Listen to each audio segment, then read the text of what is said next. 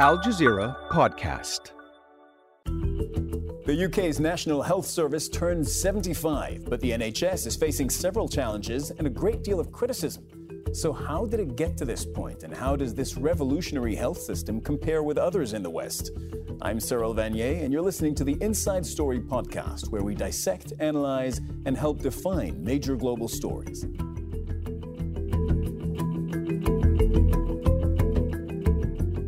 Let's bring in our guests who are all joining us from London today. Siva Anandaciva, Chief Analyst at the King's Fund, an independent UK health charity organisation which uh, put out a report on the state of the NHS recently. We'll be talking about that. Dr. Sonia Adesara joins us too. You're an NHS doctor and a campaigner.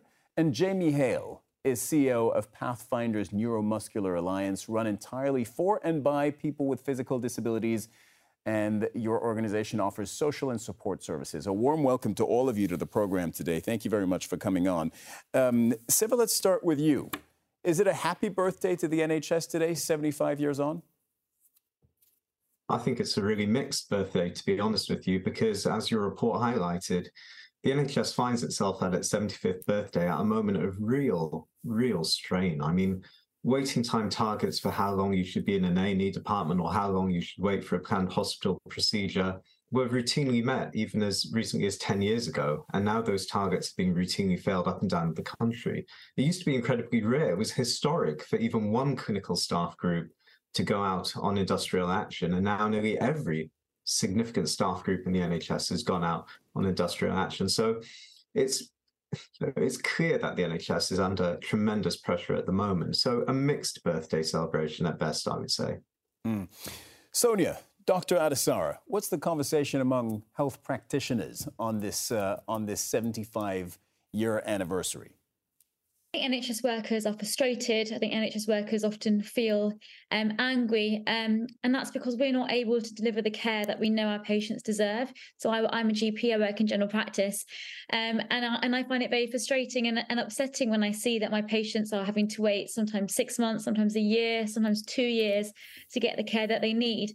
Um, and I think there was a frustration there because, as you know, as Siva said, you know, we've seen the NHS and the care that we are giving decline over the past decade. And actually, NHS workers, we have been speaking out about this. We've been speaking out about this, you know, relentlessly speaking out, saying that the standards of care are deteriorating, the conditions are deteriorating, and it's becoming more and more difficult for us to give the care that we want to deliver to our patients.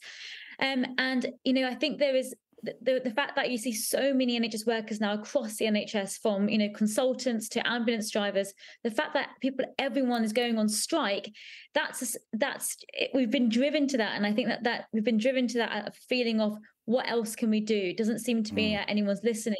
We're seeing care deteriorate, um, and and NHS workers are going out on strike to try and you know force this government to listen. Jamie, your thoughts on this? I think your perspective is mixed, right, on the on the state and the benefits versus disadvantages of the NHS.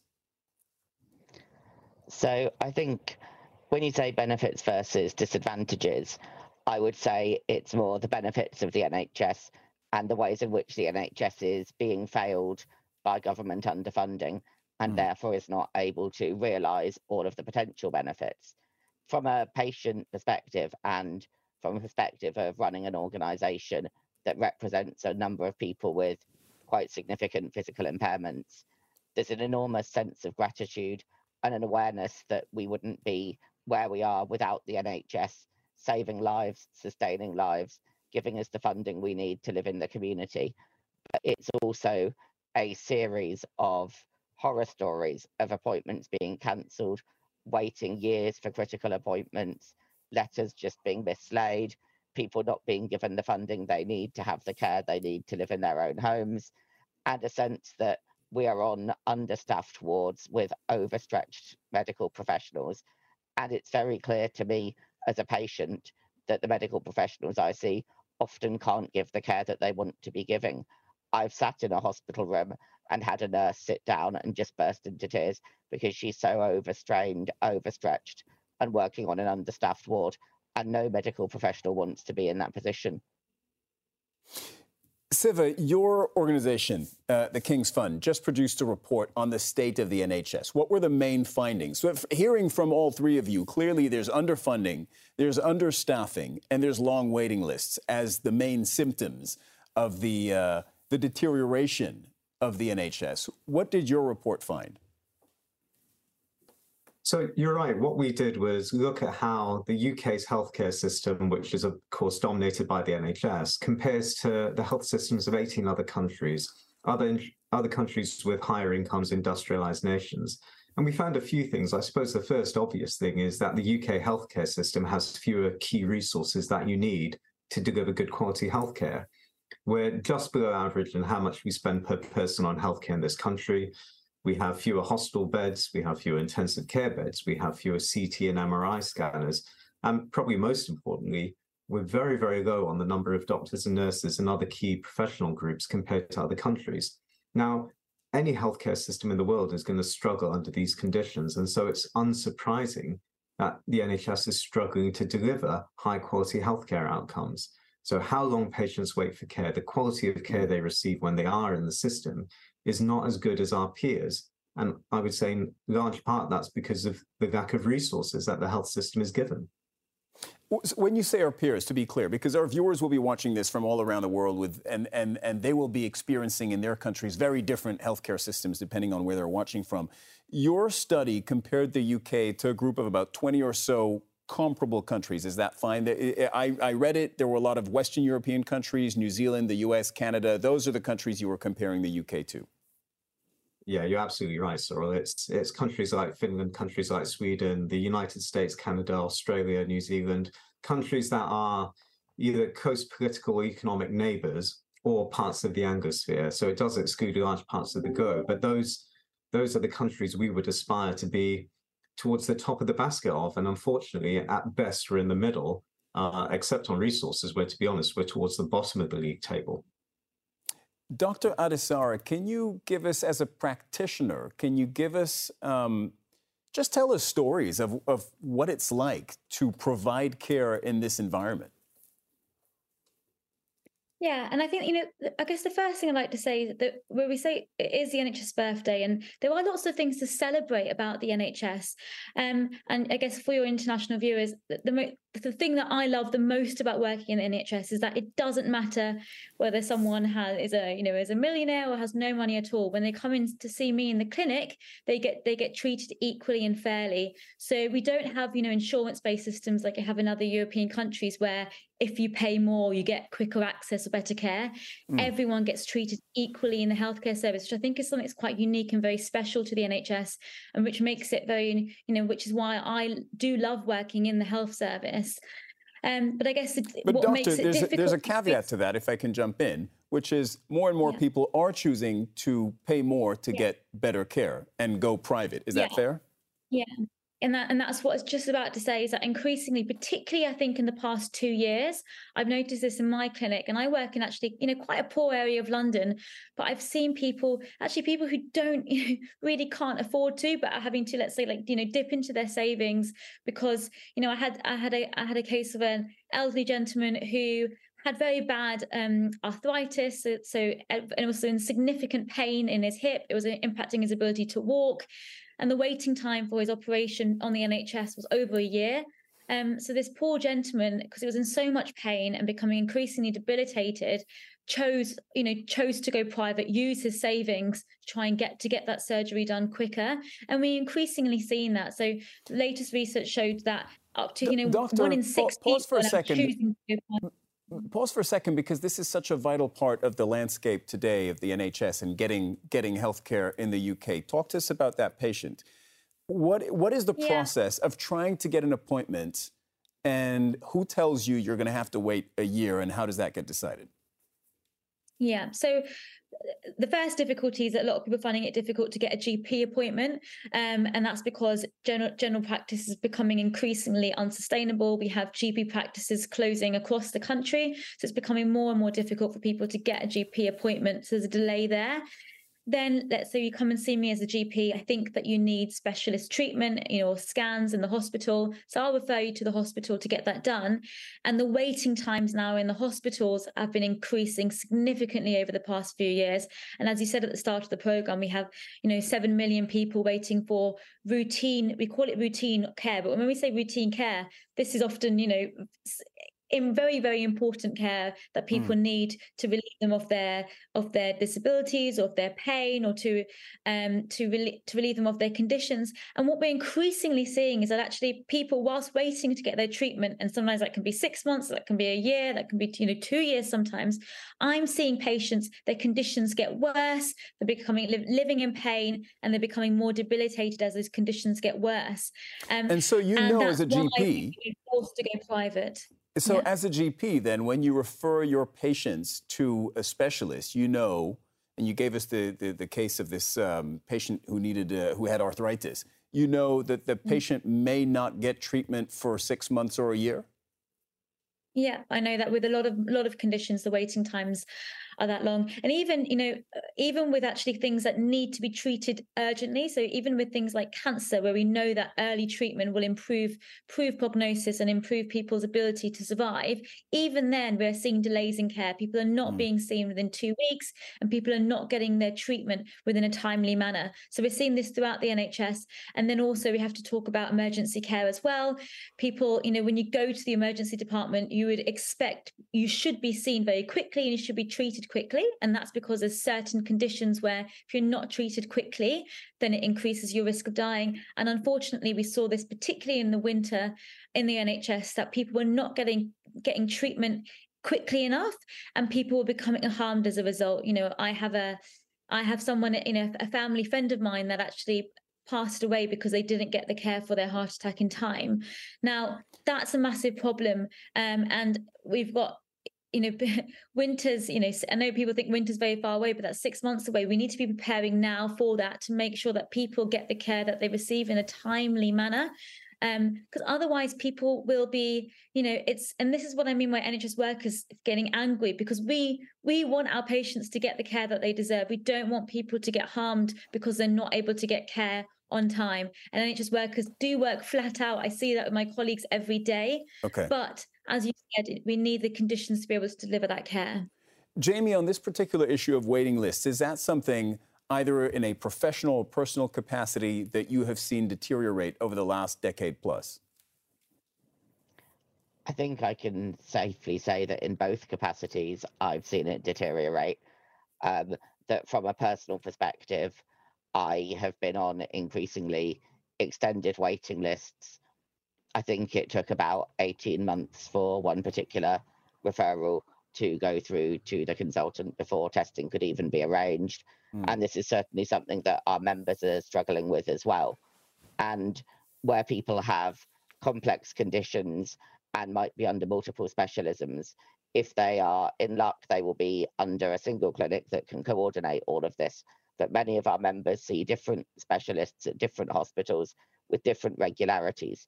So then to compound the long waits for appointments, the long waits for clinic letters, the long waits for tests and procedures, that clinics are not necessarily looped in with what each other's doing, which could add increasing complexity, increasing mm. delays, where we should have a system that is incredibly joined up and that ensures that patients being seen across lots of sites are receiving the connected care they need, which would save staff time and improve the experience for patients because certainly things can't keep going the way they're going.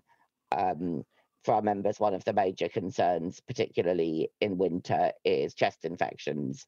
Mm. Many of us use forms of ventilation either overnight or 24 hours a day for people who have reduced respiratory function, like myself. And that means that even a simple chest infection can very quickly become life threatening and it requires that somebody is seen and treated quickly in an A&E environment mm. and that that environment needs to have the staff time and capacity to really address the patient in the context of their full history and the clinical risks rather than just having to speed through patients as quickly as possible because then things get missed for patients with more more complicated conditions and i think as a community, we are all so grateful for the NHS for what it's doing for keeping us alive, and increasingly for the community for funding drugs that are absolute game changers for people with conditions that are progressive and that would otherwise have continued to progress.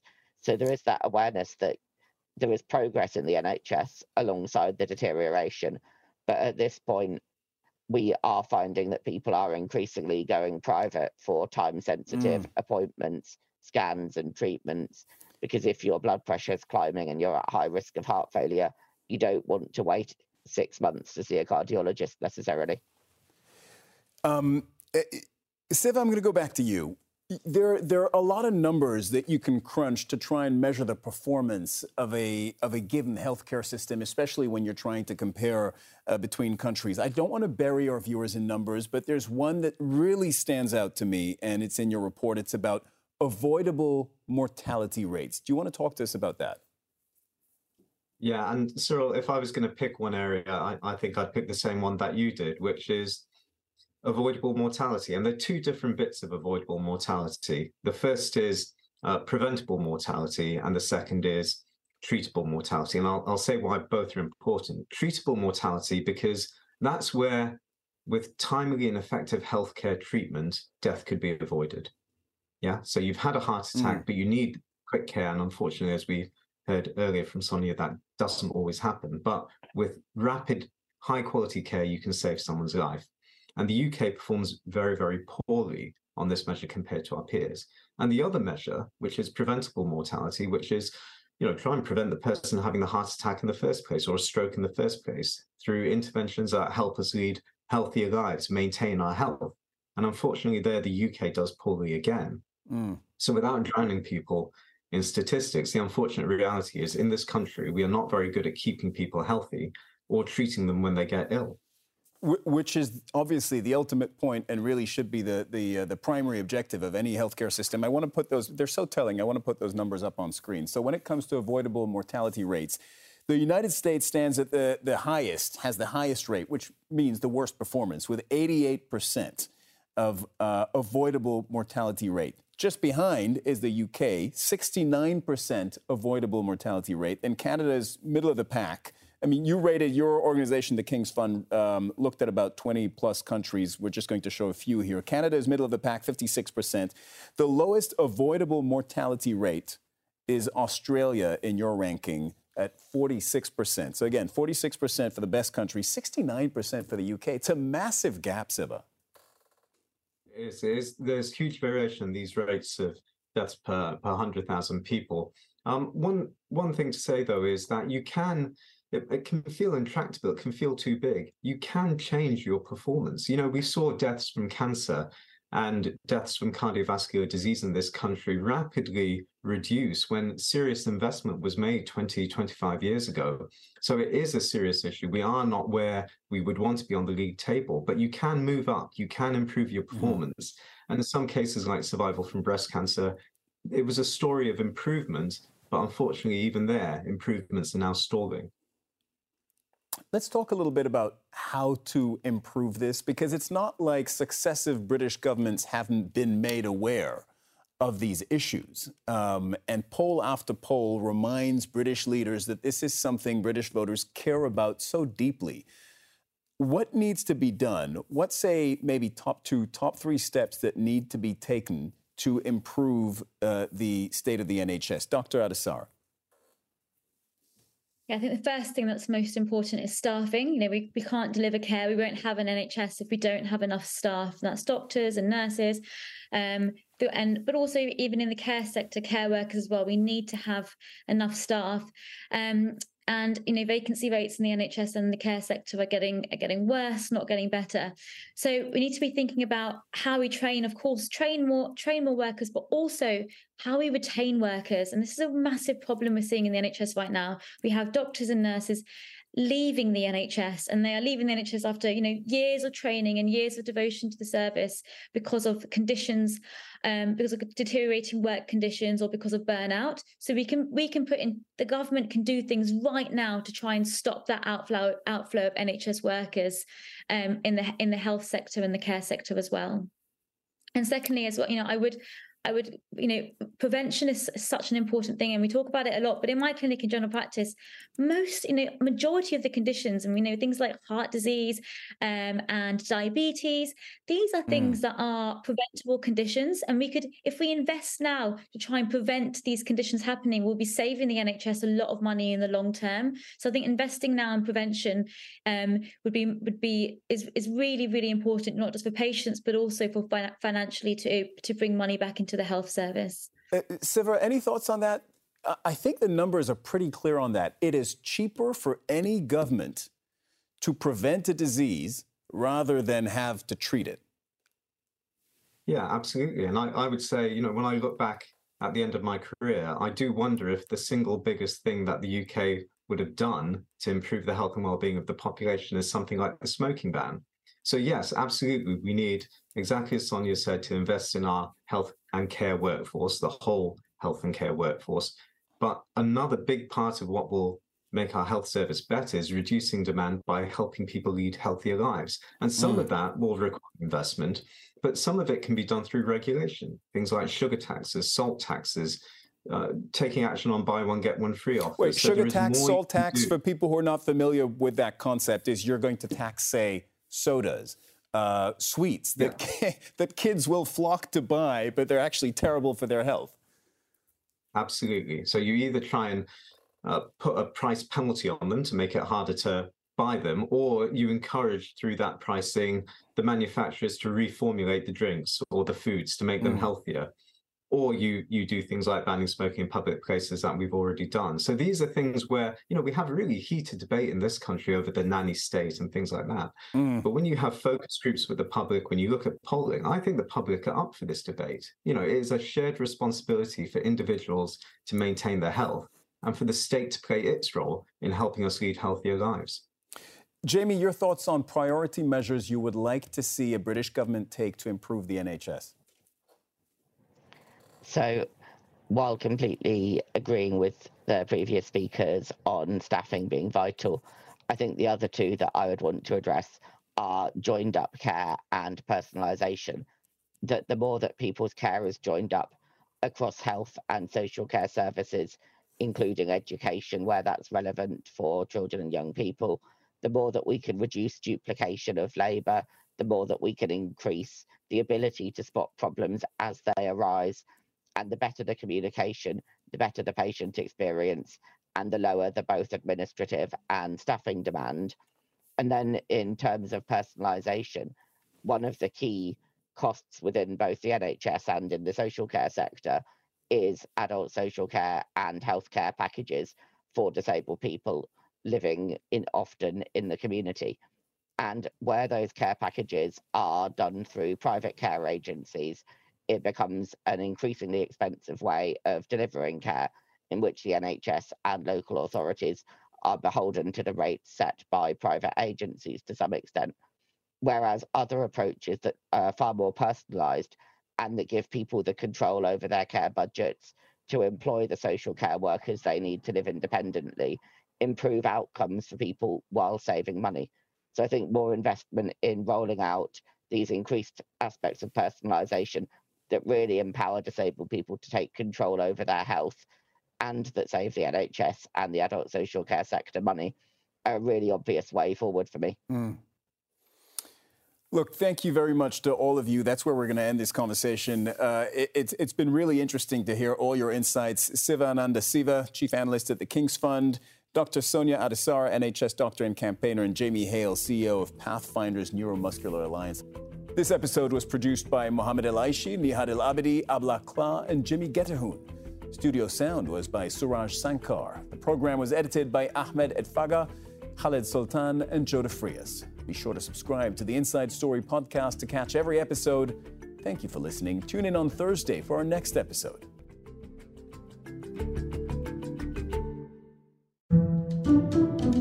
This week on The Take, we take a look at the crisis in Darfur, Sudan it's a special two part series looking at the militia turned military machine known as Sudan's Rapid Support Forces and the efforts past and present to end this ongoing crisis. That's The Take by Al Jazeera. Find it wherever you get your podcasts.